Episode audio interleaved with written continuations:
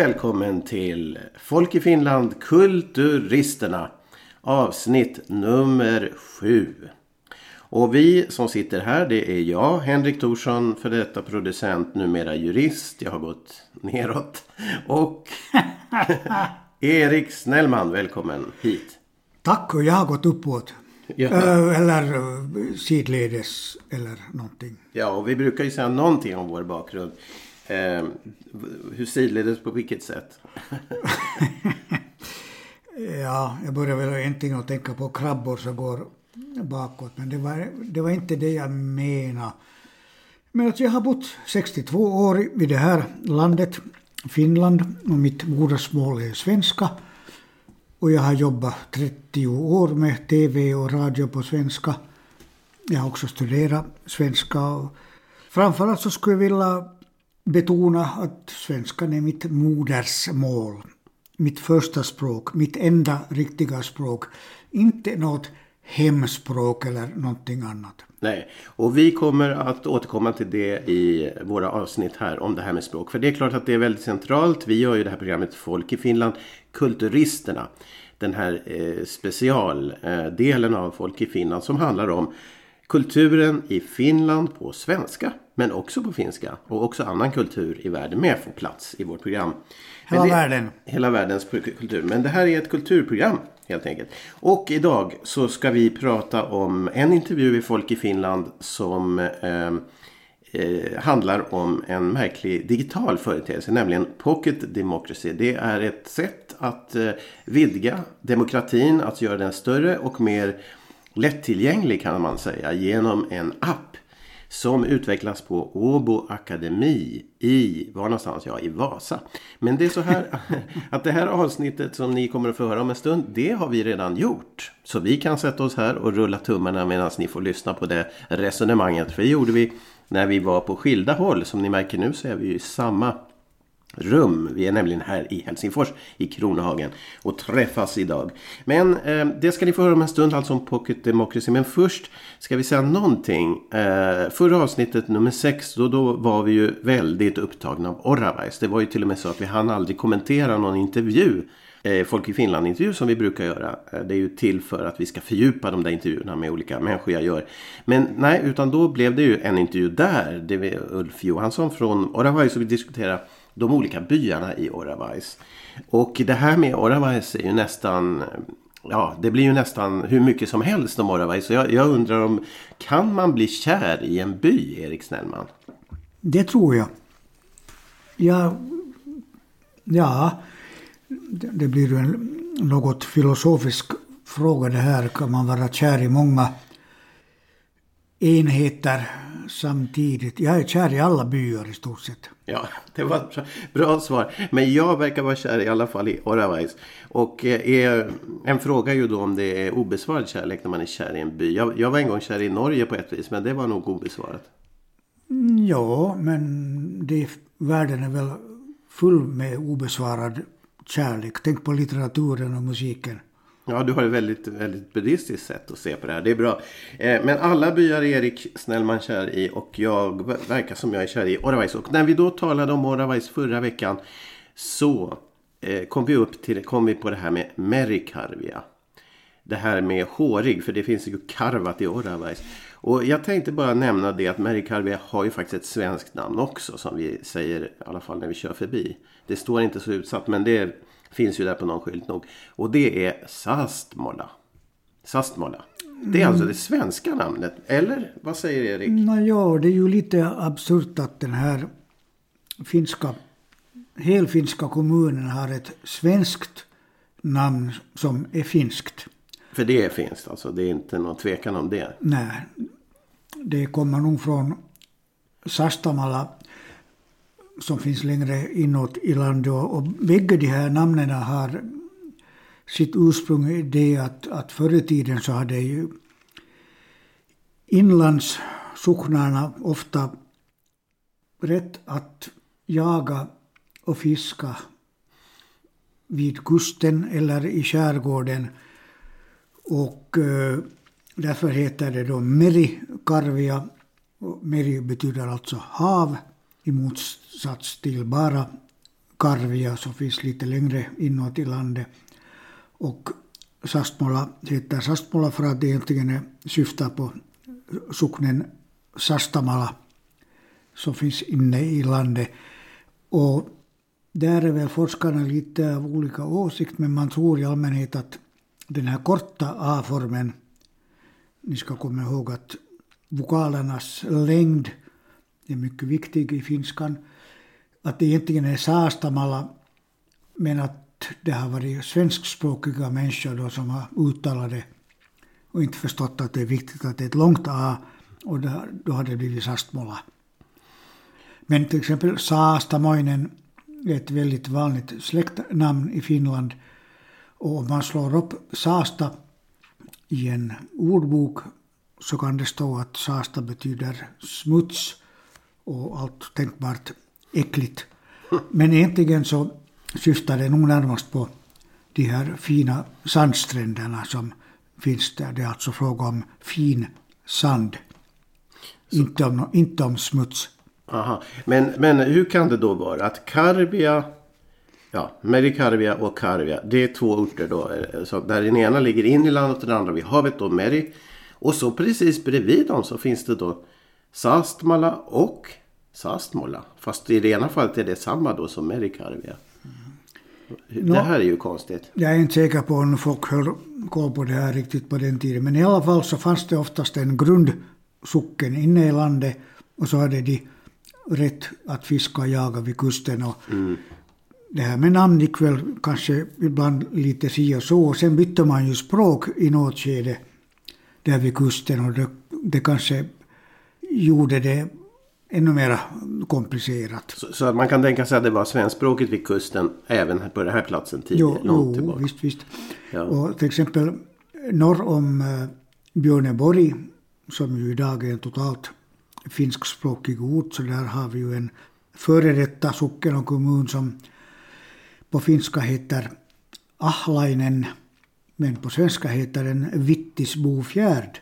Mm. Och det har att göra med kommunen Vittis, som finns 80 kilometer därifrån.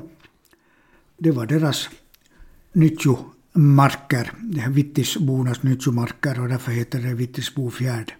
Men, men om vi sammanfattar här, alltså Merikarvia är ju en ort där du som har byggt eh, badrum och sådant kanske i Sverige. Du har, har kanske inmonterat en golvbrunn som tillverkas där. Jag kommer inte ihåg nu namnet men de gör plastgrejer där. Och den där golvbrunnen den tillverkas där som är väldigt poppis i duschar och sånt här. Eh, om man bygger sitt eget badrum. Men i alla fall, eh, här har vi alltså fråga, här är det fråga om tre orter då. Det är Sastmala och Karvia. Och sen den tredje orten, Merikarvia, som också har namnet Sastmala. Nämligen. Ja, men det är Sastamala. Ja, Sastamala. Men det är en annan ort än Karvia i alla fall. Jo, absolut. Fast de ligger bredvid varandra. Jo.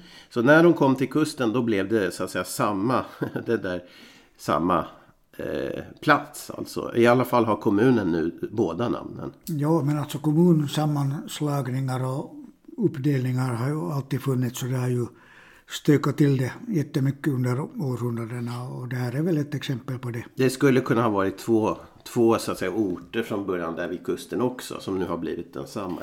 Det kan vara så. Jo, men de här sakerna går ju så långt tillbaka i tiden så att man kan egentligen inte tala om kommuner, Nej. kanske inte ens om socknar. Och inte utan, byar heller. Utan det kanske går längre, det kanske går tillbaka till den hedna tiden och då kan man inte liksom applicera dagens administrativa begrepp på det hela, hur man såg på, på saken. Kanske det fanns en socken inne i landet och sen någonting annat, nyttjorätt vid kusten.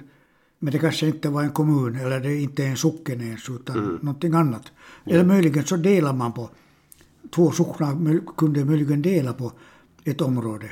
Ja. Nytt- Nyttjorätten i ett område. Ja, ja. Ja, vad spännande. Förra gången så nämnde vi ju en massa olika byar, inte massa men flera olika byar i Oravais-trakten. Och vi nämnde faktiskt en by också, Maxmo. Som, som eh, vi, ja, det är den där hem till byen-byen egentligen. Som numera är i samma kommun, alltså Vörö kommun. Eh, och det är ju lustigt namn också för Maxmo och så här. Vad kan det ha för bakgrund Erik? Ortnamn som slutar på mo brukar nog i princip syfta på en, en mo, alltså ett, ett fuktigt område. Men i det här fallet så avslöjar ju det här namnets förled Maxa och också gamla skriftliga källor att det inte är svenska överhuvudtaget utan att det är ett gammalt Maxa Ma. Ma betyder alltså land eller område. Det här Maxa, den här förleden, så den har man nu antagit att den syftar på ett personnamn, möjligen Maxim eller någonting sånt.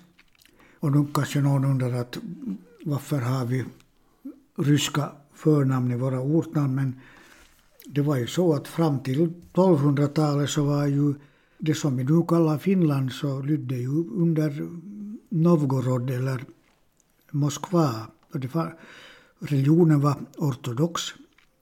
Och i den mån det fanns dopnamn överhuvudtaget så var det ju grekiska eller ryska. Så att vi, vi, nu är vi helt snurriga här. Men då var det alltså så att det här Finland har varit också ryskt en gång tid längre tillbaka. Jo. På något sätt. På, på något sätt Finland har varit ryskt många, många gånger i själva verket. Ja, men sen blev det efter det svenskt då, många år. Så blev det Sverige. Jo, så blev det ju ryskt igen. Ja, det, under kejsaren. Så vi har berättat om i ett opublicerat avsnitt. Vi hoppas att kunna få höra om det. Men, men, ja, men vad intressant med Max Mo, Maxim, alltså från ett ryskt namn. Men Ma, det är ju det här land. Och, och det är ju samma som i nationalsången här, eller på, alltså vårt land heter ju den. Och det, vad heter det på finska? Maamme laulu. Och där kommer Ma igen alltså. Mm. Så, men det är också område. Och eh, ja, men det var spännande. Bara för att säga någonting till om Merikarvia. Det var ju det att vi berättar ju här hur eh, det är alltså frågan om, om en ort vid kusten, Meri, nära havet, som också har ett svenskt namn. Och sen finns det då kopplingar till två orter in i landet. Och det tycker jag man ska tänka på när man kör vägen upp norrut från Åbo förbi Björneborg mot Vasa. Det, det är inte en, eh, ja, det är en väg som förtjänar att ha lite mer att tänka på. Den är ganska enahanda. Så att det blir roligare om man har det att tänka på. Vi talar nu alltså om riksväg 8 ja. i Finland. Som man till och med har gjort en, en film om. Och jag brukar säga så här att om någon begår ett väldigt grymt brott så skulle jag vilja döma honom eller henne till att bli busschaufför på sträckan Björneborg-Vasa. För att då kör man den sträckan fyra gånger varje dag. Och det, det är en enda lång raksträcka. Ja. Det är, det är förfärligt.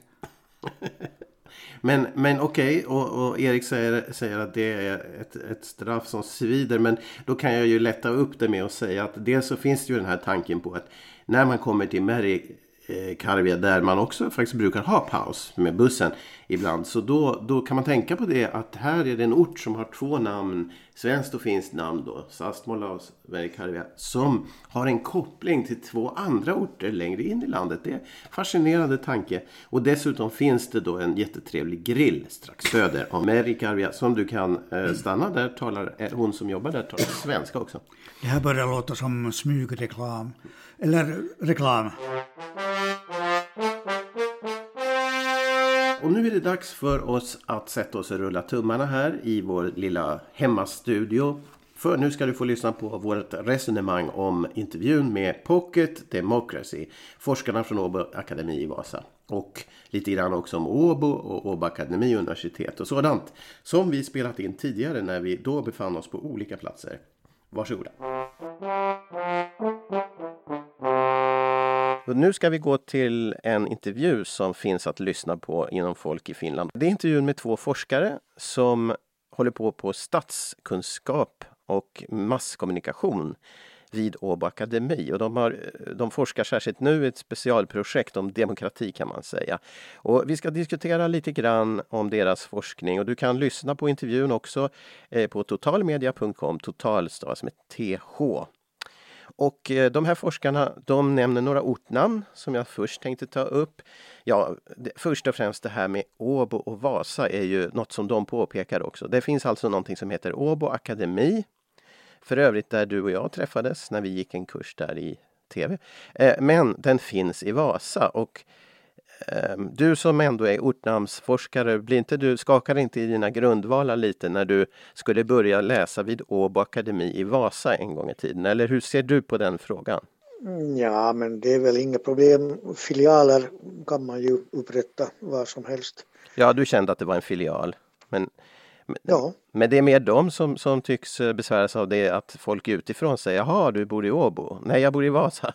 Åbo Akademi i Vasa. Så det är så det är. Men, men det, till historien hör ju också att Helsingfors universitet var ju en gång Åbo universitet. Så det har flyttat Åbo, Åbo universitet ynglar av sig hela tiden. Eh, Helsingfors universitet startade ju i Åbo men när Åbo brann så flyttade man det till Helsingfors, eller hur? Jo, men man får höra så mycket konstigheter om det, det där. Bland finskspråkiga så är det ju en vanlig uppfattning att det, det som idag heter Turun yliopisto, alltså Åbo finska universitet, att det skulle ha grundats på 1600-talet, men så var det ju ingalunda. Den akademi som grundades då, så den hette ju helt enkelt Kungliga akademin i Åbo antingen på svenska eller på franska eller på latin och hade inget finskt namn och där talades inte finska och studerades inte finska. Och när Åbo brann på 1820-talet så flyttades ju den här akademin till Helsingfors och blev kejserliga Alexanders akademin. Och sen har man senare, hundra år senare, så grundade man både dagens Åbo akademi och Turun yliopisto i, i Åbo. Så om vi är ute efter någon slags kontinuitet så det är Helsingfors universitet som står för den här gamla traditionen. Ja, och det bytte då namn till Helsingfors universitet någon gång efter eh, det att Finland blev självständigt förstås. Ja, 1919 möjligen, men det där årtalet har jag inte riktigt någon koll på. Nej, men, men att det bytte namn. Men, men det finns, jag vet inte om någon har forskat om det, liksom jag menar föräldrar och barn och släktskap och arv, det är ju en tydlig sak, men just universitet är det samma universitet om de åker på häst och vagn till Helsingfors och börjar jobba där? Och när, när är det inte längre samma? Och när, och när kan man påstå att ett, ett nytt, så att säga, nyfött universitet kommer ur ett gammalt och så vidare? Det, det är en sån här släktskap som är lite svår och eh, det, det finns inga riktiga regler för det känns det som. Ja, no, det är en bra fråga det där och du har helt rätt att var går gränsen om man flyttar på ett universitet rent geografiskt och troligen byter ut också en stor del av lärarna och, och studerandena så ja, är, är, är det faktiskt samma universitet? Det kan man fråga sig. Ja, förhoppningsvis byts ju alltid studerande ut. Det är inte alla som håller på att studera sedan 1988 som jag har gjort nu i min juridik. Men i alla fall, eh, och det hoppas vi att inte så många fler ska göra heller. Men i alla fall, ehm, den akademi då som, som eh, flyttade till Helsingfors, det är alltså inte den som vi talar om nu utan det är en annan Åbo akademi då som är helt svenskspråkig. Och, och där har vi båda då gått också träffades en gång. Och de här forskarna de eh, nämner ytterligare eh, några ortnamn som jag skulle ta upp. Och det i förbigående är det Jokkila och sen är det eh, mer ingående Malax. Om vi tar Malax först så är det ju den kommun i Österbotten söder om Vasa som eh, forskarna utför sitt demokratiprojekt i. Men Malax, det låter ju lurigt. Vad är det för ett namn undrar vi? Ja, det har ingenting att göra med laxfiskar Äsch. och eh, det, är ju en gammal svenskspråkig bygd. Där talas nästan ingen finska alls. Men namnet är ett gammalt finskt viknamn. Om man går till gamla källor så ser man att det står Madelax. Och Made är alltså äh, lake och lax betyder vik Mhm. på gammal finska. Så Lakviken. Ungefär. Men det här vill ju inte de svenskspråkiga österbottningarna höra. Utan de tror, menar att det är ett från början svenskt namn eller vad då? Det finns de som tycker så, ja. Men vad heter det på finska då idag?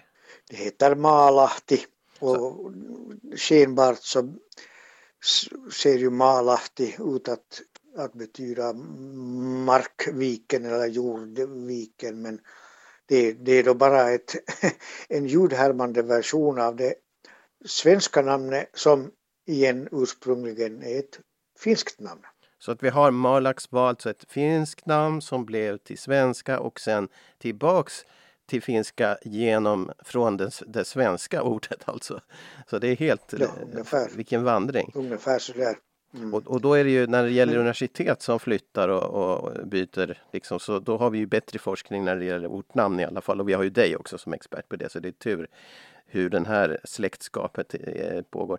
Men sen så de här forskarna då särskilt eh Eh, i ett forsk tidigare forskningsprojekt som en av forskarna har gjort så var det ju kring en, en tragisk händelse som var en, en skjutning, en skolskjutning i södra Finland och eh, som hon har forskat om. Och då nämner hon den orten som det utspelade sig i.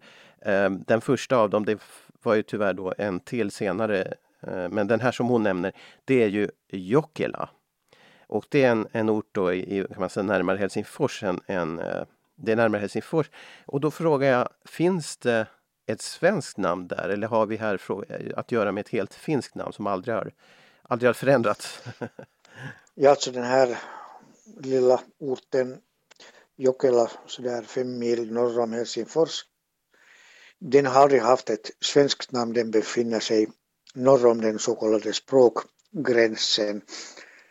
Där har aldrig funnits en svenskspråkig jordbrukarbefolkning Jokela betyder helt enkelt ett ställe där det finns en å. Joki, alltså. Och det, och det finns inte så mycket att säga om det namnet för övrigt. Det finns antagligen hundratals orter med, med samma namn i, i Finland. Det finns inte både svensk och, och finskt skyltat där för att det är en helt finskspråkig bygd eller? Ja.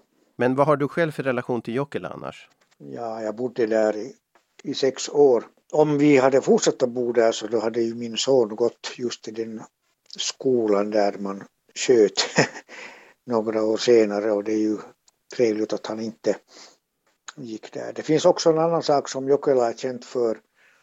Det var en allvarlig tågolycka på 90-talet. Men det är bara de här två sakerna som Jokela är känt för det finns ingenting annat att säga om Jokela.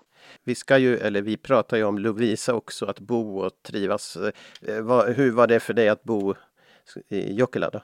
Jo, det, vi hade ett trevligt hus men annars kan man väl säga att, att det var ganska tråkigt där och vi hade nog svårt att hitta folk som var intresserade av samma saker som vi och det finns, fanns och finns noll kulturutbud där. Och Jokela är en sån här märklig ort, där finns egentligen inga arbetsplatser utan om man bor där så jobbar man någon annanstans. Men eh, de, här, de här platserna där som Sibelius var, eh, Träskända och det, är det nära? Jokela är ganska nära Träskända men nu var det ju så att, att Sibelius bodde ju inte i Träskända, han bodde ju vid eh, nära stranden av Tusby träsk och han bodde i Tusby liksom alla de här andra konstnärerna som skapade ett slags koloni där. Och sen bröt sig Träskända stad ut ur Tusby och sen låtsades de som att, att de här konstnärerna och kändisarna de hade varit träskända bor och det hade de ingalunda varit. Ja just det, ja, det ser man. Men då, då vet vi lite mer om namnet Jokula och eh, vi måste väl säga någonting om Åbo som namn. Det, det är ju ett, borde man ju ha ett helt program om för det är en sån storstad. Men Åbo är ju ett svenskt namn och det heter Turku på finska så att vad kan man säga helt kort om det? Åbo finns ju massor av sådana liknande i Sverige också. Jo, men eh, det är egentligen lättare att säga någonting om den finska versionen Turku. Eh, det är troligen ett gammalt ryskt namn som betyder torg eller alltså handelsplats och en sån har funnits i eviga tider. Det är alltså vid mynningen av Aura å som är det, det största vattendraget där i, i de trakterna. Men och, och, och sen det, det, svenska ordet torg är ju för, förstås släkt med detta ryska turg. Mm. Men, eh, men det betyder alltså inte att det är ett svenskt namn. Det är nog ett ryskt namn egentligen som sen har blivit ett finskt namn. Man talar om på finska om Turku också i, i pluralis om, om, om vilket torg som helst egentligen. Eh, det finns ett uttryck som heter Suomen Turusta, alltså, eh, på Finlands torg. Och, det syftar på det att den trakten som att det var just den trakten som först kallades Finland eller Suomi. Det fanns torg också på andra ställen och det här blev då Finlands torg. Nåja, men det här namnet Åbo är betydligt besvärligare. Det finns väldigt många teorier men ingen av de här teorierna innefattar egentligen det att det skulle betyda Åbo, det vill säga ett bo vid en å eller en, någon som bor vid en å, även om det ju nog kan vara någonting i den stilen. Eh, professor Lars Huldén som nu har varit vår främsta ortamsforskare, han körde på den här ett slags rysk linje också. Han menar att det kan vara ett slags version av namnet Abraham. Och Abraham nämligen när man lånar in det i finskan så blir det Apo. Sen finns det också en sån version som han kör det med att det har någonting att göra med det här ånamnet Aura som också kan vara ett slags version av det ryska Abraham, Auram, någonting i den stilen. Men alltså dagens svenskspråkiga Åbobor upplever det säkert som att det är att bo vid en å eller att boet finns vid ån så för all del det, det är ju enklast att säga det, ja, det på det sättet. Det finns ju några, det, det finns ju några åbor i, i Sverige också men det är tveksamt om bakgrunden är densamma. Åbo är i alla fall en av våra gamla medeltida städer, möjligen den äldsta i Finland och i sitt stadsvapen så har den en bokstav, liksom de här övriga medeltida städerna och den här bokstaven är ett A. Och när jag gick i skola så påstod vår lärare att det här A beror på att eh, Aura Å flyter genom stan. Men det stämmer inte alls utan det var nog det här Åbo namnet som på latin blev abo. Mm. Och därifrån kommer A1. Så när folk idag gnäller över att allting blir så anglifierat och att Göta bank blev Gota bank och, och Skånska blev Skanska och att vi ger efter för någonting. Så det här är ju alltså ett fenomen som är typ 600 år gammalt åtminstone. Mm. Det var så här man gjorde på medeltiden på latin eftersom inte bokstaven Å fanns i, i latin. Så det, det är inget nytt. det finns väl en ort som heter Aura egentligen också, där en bit in i landet, är det inte så? Jo, och det är väl, det är väl ungefär där som Aura Å har sin källa. Ja, ja, just det, där den kommer från. Men eh, när vi nyss talade om det här med Abraham så finns det också andra förklaringsförsök när det gäller namnet aura. Och på dagens finska så betyder aura en plog och, och, och, att ploga och man kan ju tänka sig att en, en å är ett slags plogfåra. Mm. Men sen har vi också det, det gamla fornsvenska eller forngermanska ordet ådra Ja, som just. också kan ha givit upphov till aura. Och, och det finns en parallell typ fem mil norrut så har vi Eura och, och det, som också är en å.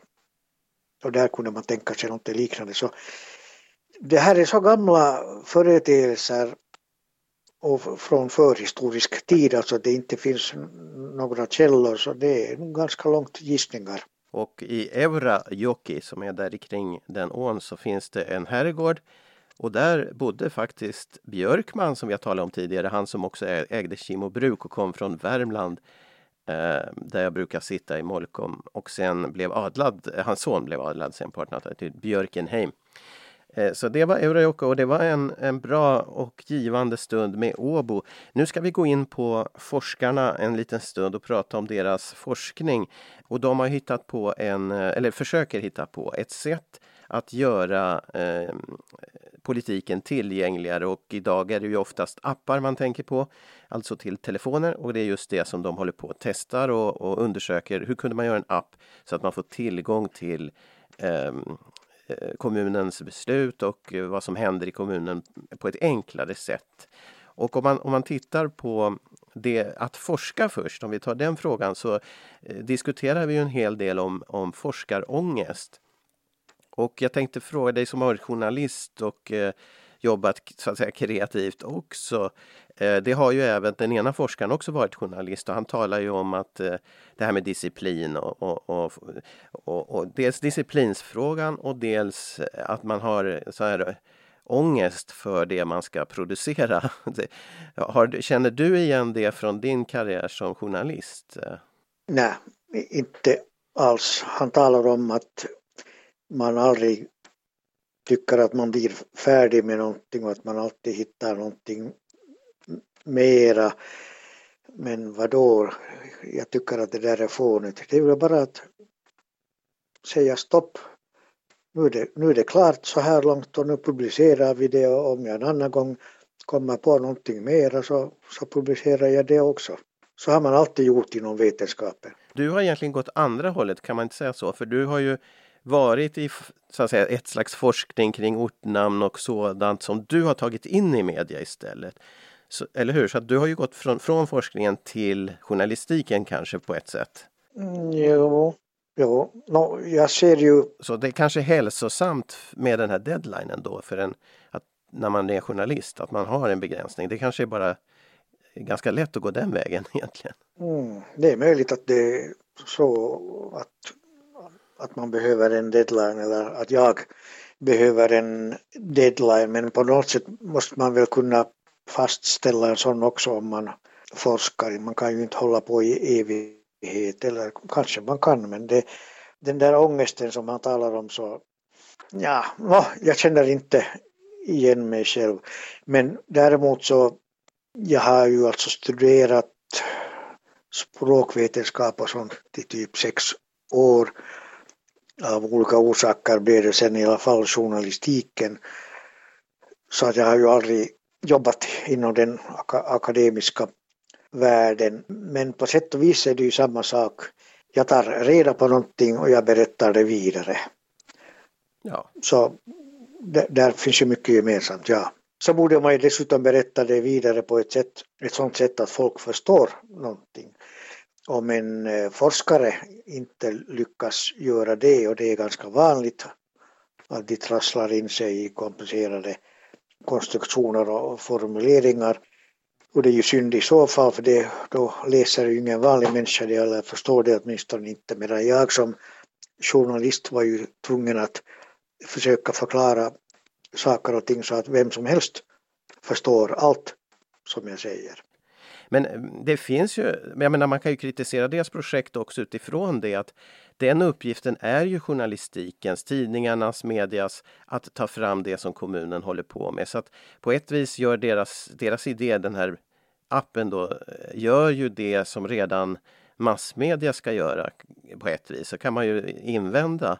Samtidigt som massmedia gör ju bara det som är nyhetsvärde. De gör ju inte det du är intresserad av. Så att, och, och, det var ju tydligen så att man kan, man behöver inte bo i Malax för att ha den här appen och få information. Så att du Erik, du kan också få den och vara med och fått reda på allt om visst, Malax. Visst. Hur känns det? No, visst, visst, men det finns ju hundratals kommuner i Finland och om jag ska om det ska plinga i min telefon varje gång som det fattas ett beslut någonstans i landet så kommer det, det, det blir ju ett enda långt plingande och här handlar ju, alltså det är bra med demokrati och det är bra med öppenhet och det är bra att, att få information. Men de här, den här informationen den är ju redan offentlig, den, den finns ju tillgänglig för, för, för alla. Fast det kräver då att man själv håller lite reda på. Men det, här, när jag hörde på den här diskussionen så tycker jag nog att det var lite så här, lite statsvetarbubbla över det hela. De, de här statsvetarna är förstås övertygade om att, att just statsvetenskap och beslutsfattande i kommunen och i stat, att det är det viktiga. Och visst, visst sjutton är det viktigt men om du pratar med en kattmänniska eller en hundmänniska så, eller en hästmänniska så i deras bubblor så är det ju andra, andra saker som är viktiga men de, är lika, de skulle vilja ha ring därifrån då i så fall varje gång som någon, någon katt gör någonting eller en häst vinner en travtävling eller, eller föds, en, föds ett föl eller, eller någonting. Och jag har ingenting emot appar i och för sig men om alla människors telefoner plingar hela tiden så det blir ju ingenting av det. Nej, och, och det är väl det som eh, den här moderna termen nu eh, opt-out som det kallas. Du, vi säger ju att demokrati är bra, det var fint att du sa det, det står vi ju för i det här programmet. Men det finns ju opt-out. Man behöver inte vara med. Så man kan opt-out, man kan säga nej. Eller snarare inte ansluta sig antar jag. Men om du hade den här, inte Malax då, men då, om du nu insåg att ja, men jag kanske ska använda den här appen. Vilka, vilka beslut skulle du prenumerera på? Nu är det ju så att jag har i, i flera år suttit i, i kommunala organ här i, i Sibbo där jag bor och jag har ju sett det här beslutsfattandet på på nära håll och jag har själv varit med där och jag tycker ju att det är så pass trögt och komplicerat och byråkratiskt så egentligen så vill jag inte ha någonting därifrån.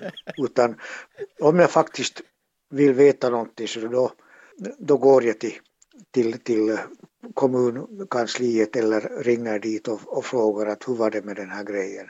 Jag vill inte ha deras mångordiga byråkratiska beslut i min telefon. Nej tack.